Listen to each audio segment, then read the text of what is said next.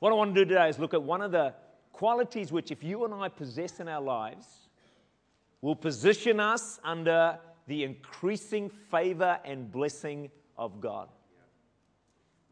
It's found in Matthew 6, verse 22. The lamp of the body is the eye. If therefore your eye is good, your whole body will be full of light. If your eye is bad, your whole body will be full of darkness. The word for good, if, you're, if, you're, if therefore your eye is good, the word is haplos, which means generous. Jesus is saying, if your eye is generous, your whole body will be full of light, and Jesus is the light of the world, be full of Jesus, full of the blessing of God. But if your eye is bad, the word bad is poneros, means niggardly, mean, miserly, then Jesus is saying, if your eye is ungenerous, your whole life will be full of darkness. Wow, what a challenge. To be a generous person, generous with your time, generous with your talents, generous in serving, generous in loving, generous in praising, generous in giving, generous in every area of life. Because if you can get this revelation of generosity, you're going to position yourself under the blessing of God. Listen to this incredible story. John D. Rockefeller was the first billionaire. Amazing. Every decision and attitude and relationship was tailored towards creating wealth and power. That was his life.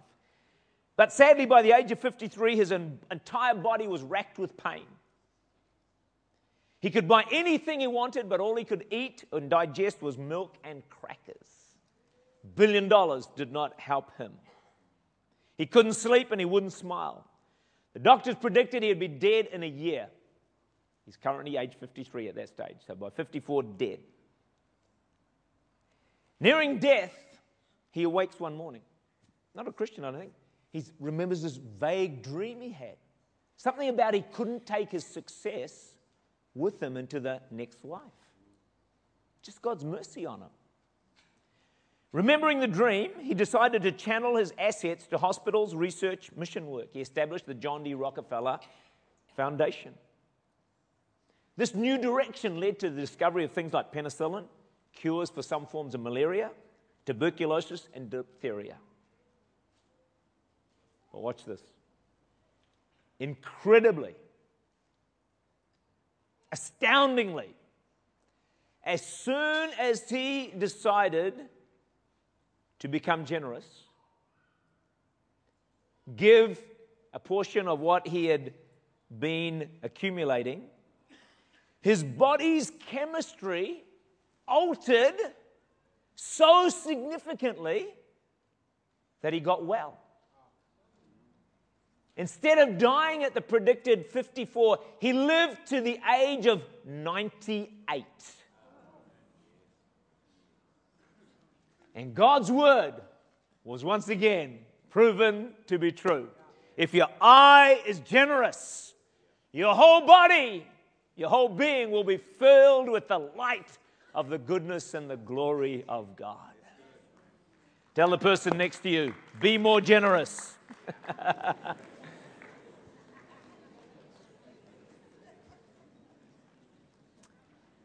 Recently, there's been a level of generosity coming to this church that we have not ever had before in the 25, six years I've been here. It was December when it first started, and someone put in a offering, one person, for $50,000. One person. That made my day happy. I thought this is cool. February, this, this month, suddenly there's another donation, different person, $20,000. I'm thinking, we're on a roll here. Few days later, there's another donation, $20,000. Somewhere in between there, there's another donation, $6,000.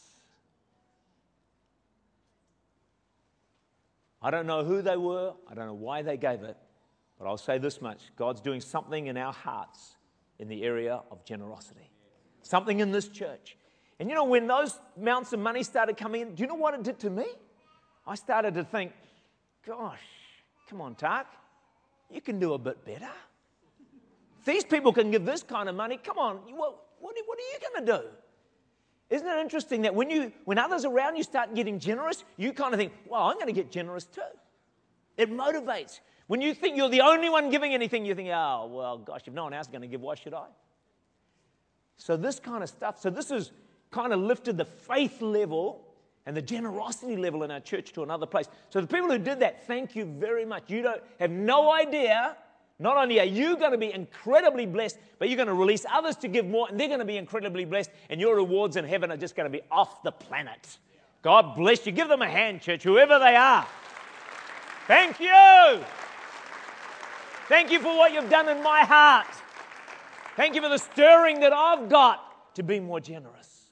I appreciate that. I, I, I want to be stirred to be generous. Do you know why? We all want to be generous, don't we? You want to be, I want to be generous, but it's hard to be generous. You know, and I need to be stirred. I need to be encouraged. I need to be inspired. I, I thank God for those people. There's no one in this room that doesn't want to be generous. If I said, hey, raise your hand if you want to be known as the meanest person around, you want to be miserable and miserly, who wants to be that? No one. Because God's put it in our hearts. We want to be so generous. But it's a challenge. So I'm going to try and help us give you four compelling reasons to grow in generosity, increase your generosity. Number one is the Bible teaches generosity. Come to 2 Corinthians chapter 8. Are we doing all right? I don't think I've heard an amen yet, but still, I'll wait. 2 Corinthians chapter 8 and verse 1. Moreover, brethren, we made known to you the grace, everyone say grace, of God bestowed on the churches of Macedonia, that in a great trial of affliction, the abundance of their joy and their deep poverty, now this is people in deep poverty, friends, abounded in riches of their liberality. For I bear witness that according to their ability, yes, beyond their ability, they were freely willing, imploring us with much urgency that we would receive the gift and the fellowship of ministering to the saints. These are church Christians, they're in poverty.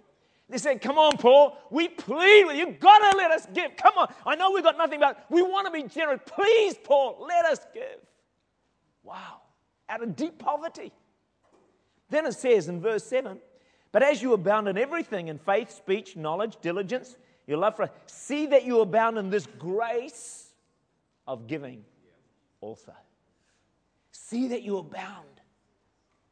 Not just in faith and love and but in the grace of giving. See, giving is a work of grace in our hearts. It's not a work, work of demand or law or manipulation or control. None of that works. Grace works. It's a work of grace in our hearts. And God stirs us through His word. There's a beggar who asked this money for some lady. there's, this, there's this beggar who asked a woman for some money. See, we can edit all this on TV, so don't worry. and so she said, she said, I'll give you one dollar, not because you deserve it, but it pleases me. To which the beggar said, Why not make it $10 and thoroughly enjoy yourself? the closer you get to God, one of the first signs, you become more generous. Why? Because God's the most generous person I mean, He gave His only Son. Not just money, He gave His whole life. Giving is giving God earthly license for heavenly blessing. I think it's important to hear messages on generosity. I personally love hearing messages on generosity. I don't hear many. I wish more people would preach it, quite frankly, because I need to be stirred. I need to be inspired because I've found this. If I don't hear messages on generosity, my generosity just sort of fades away. And he said, Come on, come on, I need someone to stir me. Please, somebody stir me up. So what am I doing? I'm stirring myself up. I have to do it to myself. I'll get this DVD out and listen to it, I think. Andy Stanley put it this way, and I think there's a lot of truth in this. He said, By nature, the concept of generosity is in direct conflict with the concept of self preservation. Isn't that true? You want to be generous. I want to be generous, but hey, I also want to look after my family. I want to make sure the kids get a good education. You know, I want to look after neighbors and friends. And hey, I don't have a, you know, you, that's what you think. Oh, I don't have a hang of a lot of extra to go by. Yeah, God, I, I really want to be generous, but I've got self preservation, I've got, I've got responsibilities. That's why, friends, it takes faith to really step into generosity and giving. It's a work of grace. God has to do a work in our hearts.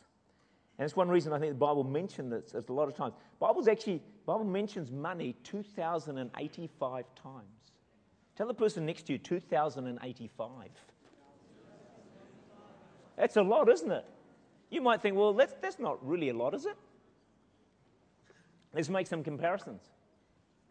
There's more in the Bible about money than heaven, hell, faith, and love combined.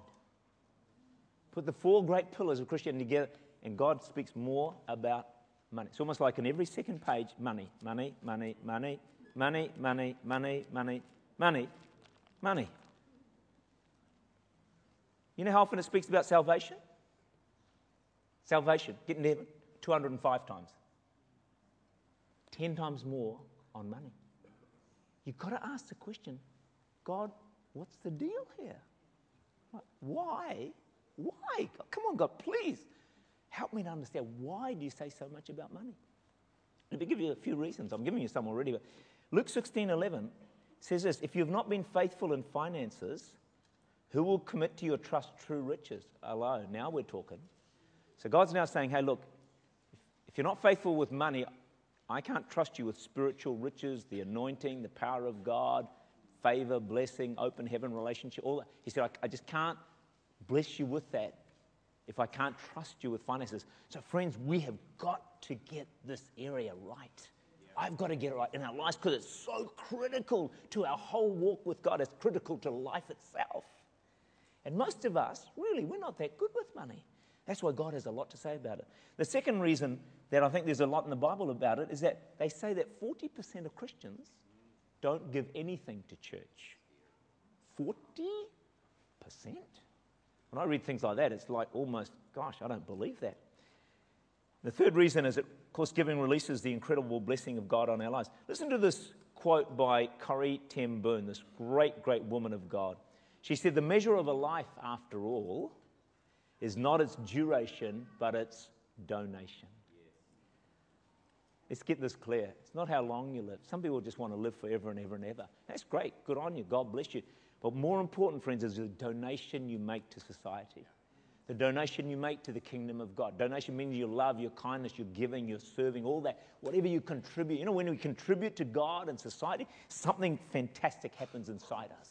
You know, our whole body is full of light, you know, and, and that's why tonight's going to be so fantastic, um, highlighting all those needs that are, that are taking place around, the, around West Auckland, and we can, we can be a part of that. It's a, it's a fantastic thing to do. A person who lives to 50 may, in fact, donate far more to society than someone who lives to 95. It's not duration, it's donation. A girl wrote, My uncle was the tightest man I've ever known. Every time he got paid, he put $20 under the mattress. He got sick, was about to die, and he said to his wife, I want you to promise me one thing. When I'm dead, that you'll take the money from under my mattress and put it in the coffin so I can take it with me. she kept her promise. He died. She got the money, deposited it in the bank, wrote out a check, and put it in his coffin.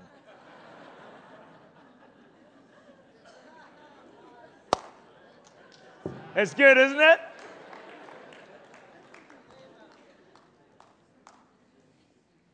How many of you ever seen a hearse with a coffin in it pulling a trailer? Don't happen, friends. You can't take anything with you. Seriously, listen, think about it. Think, really, really think about it. Think about your will. All this work, you've labored long and hard, you've accumulated, you've got this, you've got that. Friends, in a moment, you're gone, and you can't take one thing with you, not even the shirt on your back. So the thing to make sure is all your hard earned, that you have invested it incredibly wisely.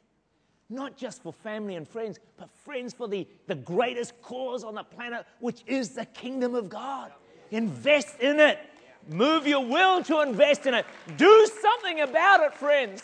Because I think some of, the, some of our saddest moments in heaven are going to be all the money we earned that we squandered and wasted and did not invest in the kingdom of God. That would have given us a phenomenal return.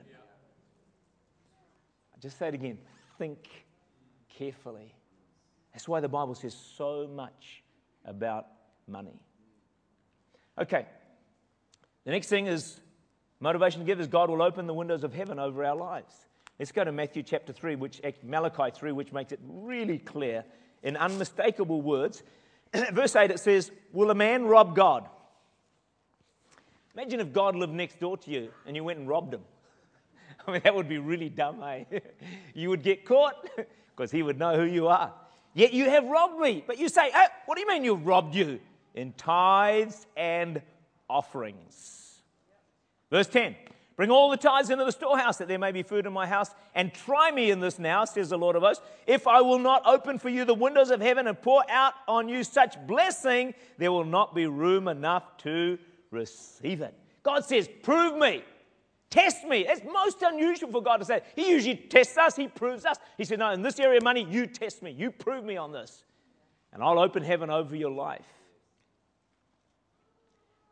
People say, well, what are you talking about? What's, what's this tithe business? Now, not everyone knows. You might think everyone knows, but a lot of people don't know. So let me explain it to you. Tithing is giving 10% of what we earn and all the money that comes our way, giving it back to God, you know, to the offering and to the church. Because it says give it to the storehouse, and that's where you're spiritually fed. So you give it back to God. And so that's on your salary, on any bonuses you get, any financial gifts that come your way. If you get an inheritance, I got a number of inheritances each time I got it. I'd had, I, I put in thousands of dollars into the offering because I pay 10% of my inheritance. You might think, why do you do all that stuff? Friends, you and I, we give so much. I'm not going to ruin it all by holding back this little portion here. I'm going to make sure, got everything that comes my way, you're getting 10%, man. That's, that's, I'm just going to make sure of it because I don't want to sort of almost trip myself up in this whole area. The amazing thing about God is this He trusts us with our finances. So you earn some money, He gives you the lot. He said, Here it is, here's your income. Now just give me back my portion, please. He trusts you. The Inland Revenue Department is different. They don't trust you. They say, We want our money first. We're going to take out the 10, 20, 30%, 38, 38%, and you can have the balance. I want to start a campaign. And I want to suggest, will you back me on this? That the Inland Revenue, that they give us all our money and then trust us to give back the 10, 20, 30, 40%. Who reckons that's a good idea? Yeah.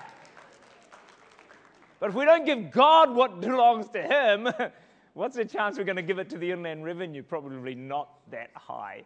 So, but I still wish that they would trust us, but they, they don't. They just say, no, no, give us the money first. God is different. He trusts us. Some people say, well, isn't it, someone said to me, tithing's Old Testament. Well, it is. Yeah, this, we just read the Old Testament. So is do not commit adultery. Is it not? So is do not steal, do not murder, do not lie. You can say, you know, when you get before the courts or someone and say, well, Hey, judge, I know I stole and lied and murdered, but that's Old Testament. But they're also New Testament. It's all in the New Testament, as is tithing. Matthew 23 23. Have a look at it in case you're still in doubt, in case someone's whispered in your ear. 23 23. Woe to you, scribes and Pharisees, hypocrites, for you pay tithe, here it is, of the mint and anise. So they were tithing on everything come in and have neglected the weightier matters of the Lord, justice, mercy, and faith. These you ought to have done without leaving the others, that's the tithe, undone. Clearly, very clearly, like adultery and all the rest of it's in the New Testament. But you know, grace actually is a higher standard than law. Do you know that? Because grace, law says this don't commit adultery. Grace says, don't even lust after a woman. Law says, don't murder. Grace says, hey, don't you even get angry with a person. Grace is a higher standard than the law. So, hey, when it comes to giving to God, take your pick. Go with the law, 10%, or go with grace, which is much more, much higher. It's just the beginning. My approach has always been this in life. This is the approach. I said, God, help me, stir me to give as much as I can. I'm not interested in the minimum. I, forget that. I said, God, stir me. How can I give more and more and more? God, do a work in my grace. I want to be like that, that, that person that gave that dangerous giver in our testimonies. We read, I thought, boy, if I could get to that level, that would release me to give a whole lot more. You know, my friend um, Tony Anthony comes and speaks here in the church every so often up in India. He, oh, he's generous. He just gives, his wife gives all his saris away. He gives all his stuff away. And finally, he was down to, he just had one, one outfit. That's all he'd normally have. That's all I need. He saw so many poor people, he wanted to bless them. One day he's in Oklahoma in the United States. He gets taken into a, a shop, and the owner of the shop says, I want to bless you. Here, take your pick. You can have, take, uh, I want to give you some suits. He said, You can have 20 suits. You can't outgive God.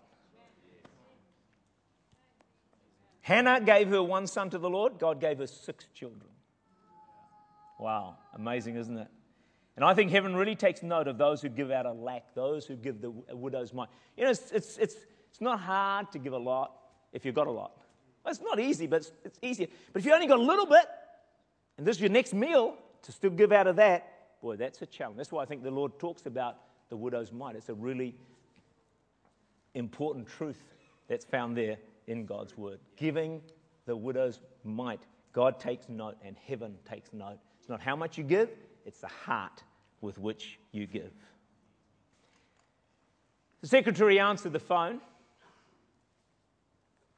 There was a country voice that said, I want to talk to the head hog at the trough. Secretary said, Excuse me, sir. I want to talk to the head hog at the trough. She realized he wanted to speak to the pastor. So she said to him, Sir, if you want to talk to our pastor, you need to speak to him and address him correctly, call him minister, pastor, reverend, brother, something like that. The man said, Well, I just wanted to donate $10,000 to the church. Secretary said, Hold the line. I think the head pig just walked in.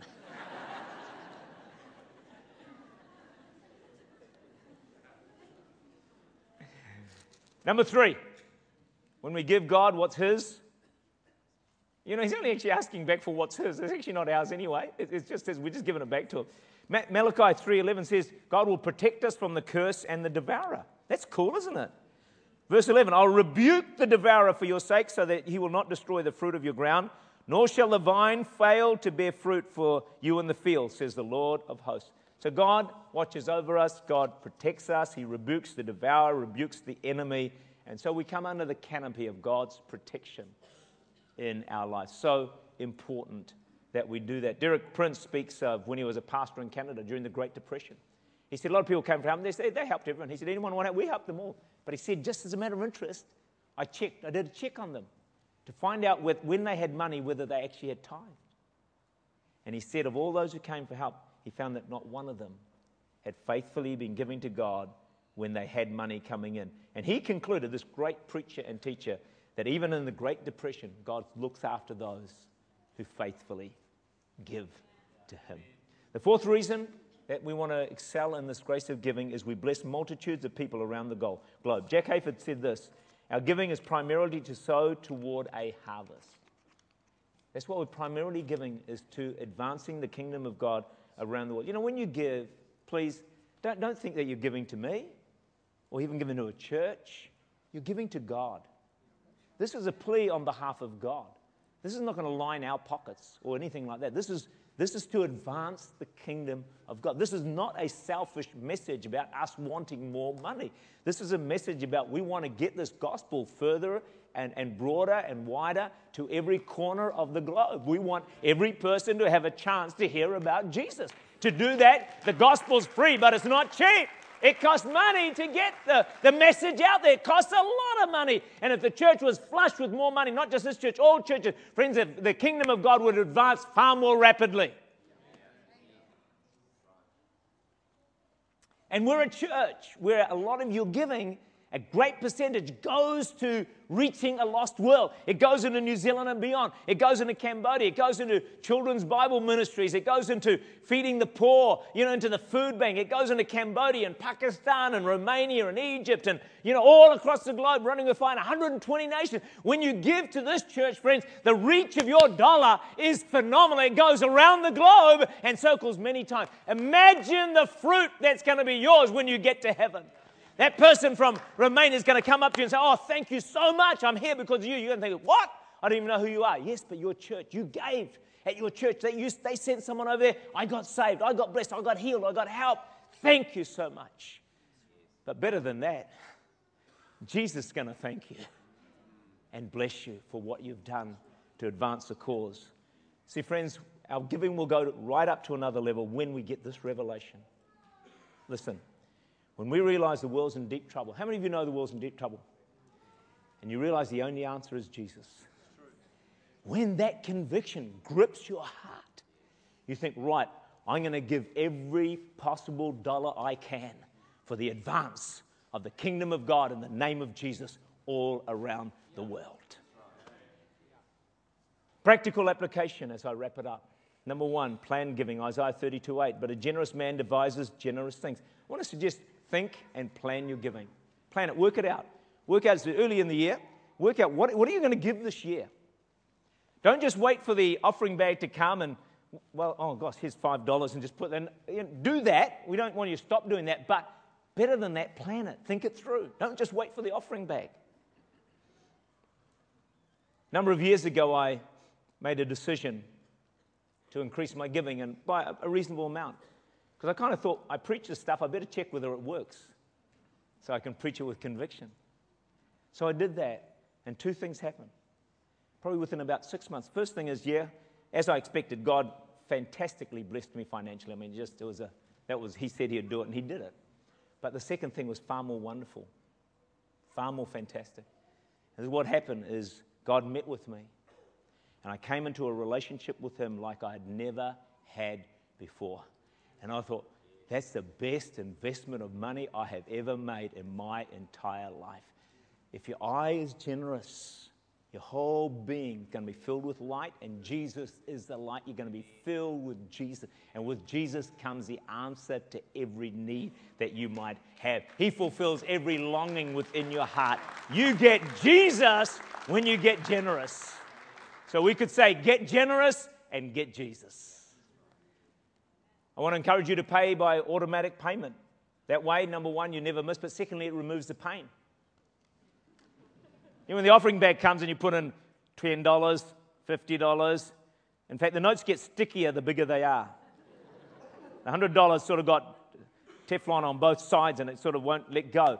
But hey, automatic payment, easy. Don't even feel it, don't even know it's happening. That's why credit cards are so easy to use. You know, if you go and shop, if you had to get $500 out of your wallet to pay for something, you'd think, ah, I can't do that. Put it on the card. Sweet. Isn't that true? If you do it for the credit card to buy whatever you buy out there, a bed or a whatever you're getting or a microwave, why not do it for God? Get rid of the pain, make it easy, and obey God's word and open heaven over your life or else pay by F1 or Pushpay or EFTPOS or credit card, however you want to do. Secondly, and my final point is this I want to encourage you, not for my sake, but for your sake and God's sake. Increase your giving. Just, just make a decision. Just say right now, right, okay, I'm going to do that. I'm going to increase my giving. It will change your life. Many years, I wouldn't say every year, but many years, I increase my giving. It's just something I do because I want to do it. I want to So, for, uh, so this is one year. Then next year I'll just push it up a bit there, a bit there, a bit there, a bit there. Finally, I couldn't go from here to there. I don't have that kind of faith, but I can go. And then by 10 years later, I'm giving amounts that I thought I never dreamed I could possibly have the faith for that. But I have because little by little, you just keep pushing it up. And what happens, friends? Heaven opens over your life. It is unbelievable. You know, people invest their money. Some put it into a bank, others in a property. Some of you may even put it into shares. And I think, good on you. Sweet, do it. Well done. Awesome. You know, make your money work for you. But here's one more thought consider this an investment into the kingdom of God. See, those people that put it, I don't know why these people gave those big amounts 50,000, 20,000, but I wonder whether one of them was saying, it's time for an investment, not in the bank, but in the kingdom of God. Because I'll tell you this much the Bank of Heaven pays better interest than Westpac, ASB, KiwiSaver, ANZ, BNZ, any of those. It does. It's, it's, the interest rates are probably a million times higher. Think about it. An investment, because that investment's going to bear so much fruit. It would be unbelievable. When you get to heaven, wow, it's going to be something else. I promise you this you will never, ever regret it. Become a dangerous giver. I'm not one. I'd like to be, but I'm not a dangerous giver. But as you become more generous, you position your life before God to open the heavens over your life, to bless your finances, and fill you with the light and the life of Jesus Christ. Amen.